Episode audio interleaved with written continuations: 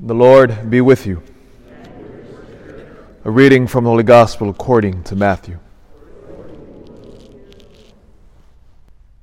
Jesus said to his disciples, Ask, and it will be given to you. Seek, and you will find. Knock, and the door will be opened to you.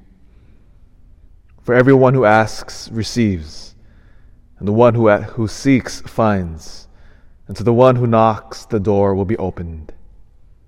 Which one of you would hand his son a stone when he asks for a loaf of bread, or a snake when he asks for a fish? If you then, who are wicked, know how to give good gifts to your children, how much more will your heavenly Father give good things to those who ask him? Do to others whatever you would have them do to you. This is the law and the prophets. The Gospel of the Lord.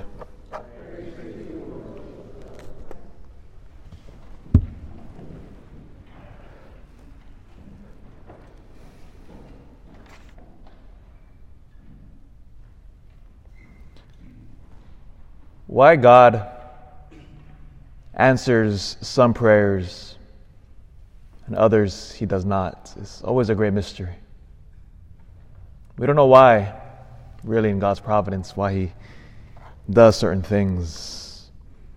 But one thing we know for certain, and our Lord commanded today, is that to never stop praying.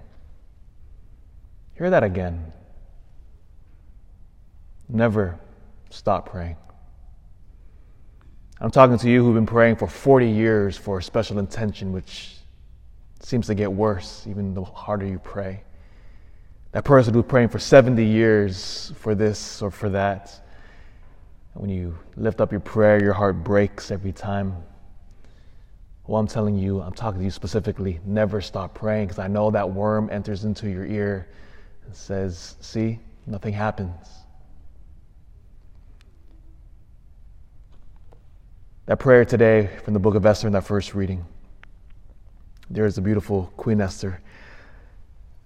Look at her. Ah, oh, so beautiful. Lays prostrate upon the ground. Oh, that gesture of prostrating oneself is, is a gesture of utter helplessness. Oh, she's poor in spirit, isn't she, this Esther? Ah, first beatitude, remember. Poor, prostrated.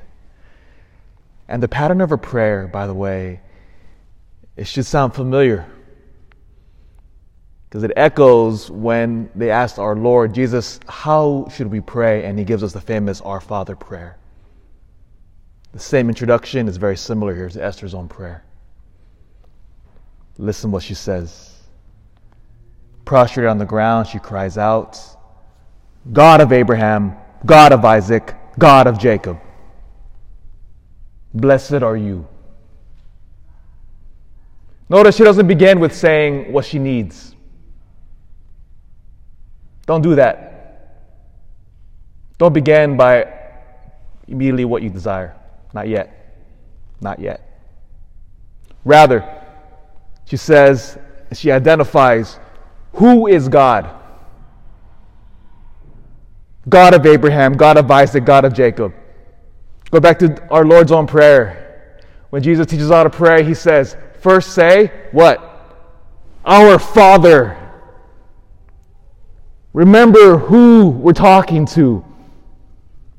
Identity first. Who is God? God of Abraham, God of Isaac, God of Jacob. Our Father. And then the next line don't ask what you need yet. Not yet. Not yet.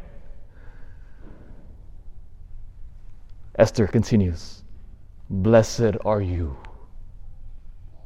Remember Jesus' own prayer? Compare the two. Our Father, who art in heaven, hallowed be thy name. Blessed are you, in other words. See what Esther had just done here? She identifies who God is and rightfully praises who he is, his majesty then now we cry out. Help me. I am alone. I have no help but you. For I am taking my own life in your hand. As a child. And she continues. That is how Christians pray. We say we recognize who God is first we hollow his name, then we break open our hearts to him. And however he answers that prayer, one thing our Lord reveals to us our Father will provide. He may not give us what we desire, what we answer, no, but he will give us something greater.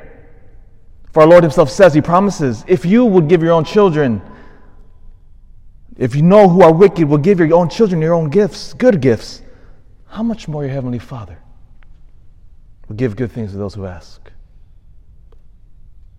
See, He doesn't promise us He's going to give us what we ask. No. That's the hard part.